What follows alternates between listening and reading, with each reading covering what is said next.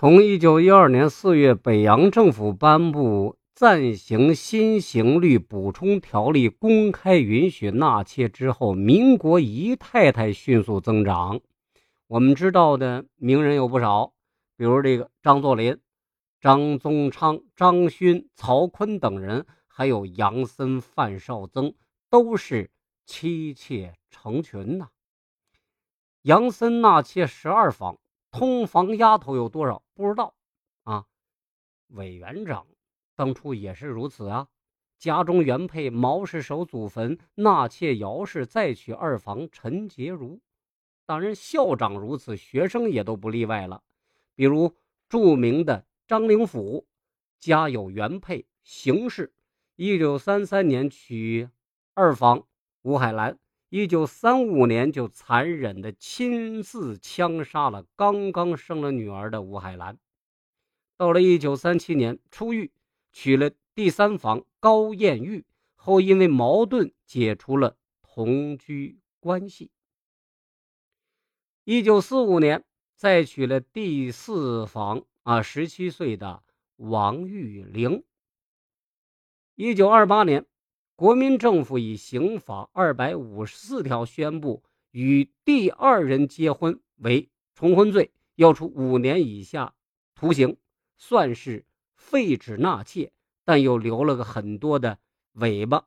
一九三零年十二月，颁布了《民法亲属编》，专门解释说，妾虽为现民法所不规定，应视为家属。什么意思呢？就是。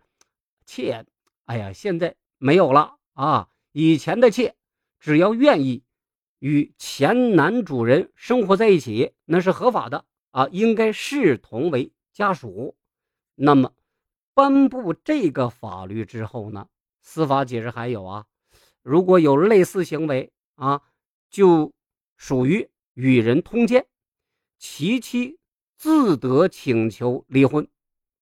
得妻之明认或默认而为纳妾之行为，其妻即不得据为离婚之理由。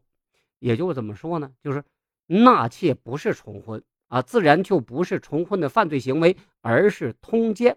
如果正妻不同意，可以申请离婚；如果正妻愿意，嗯，那么就就这么过下去的吗？幸福的在一起。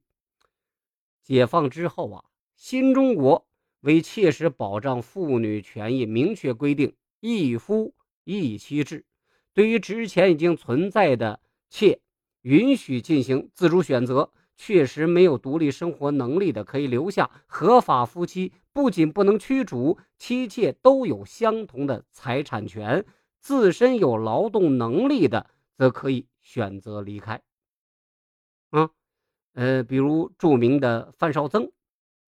其实范绍曾并没有四十个小妾，实际合计只有妻妾七位。原配陈文兰很早就去世了，实际是二房张少芬在当家。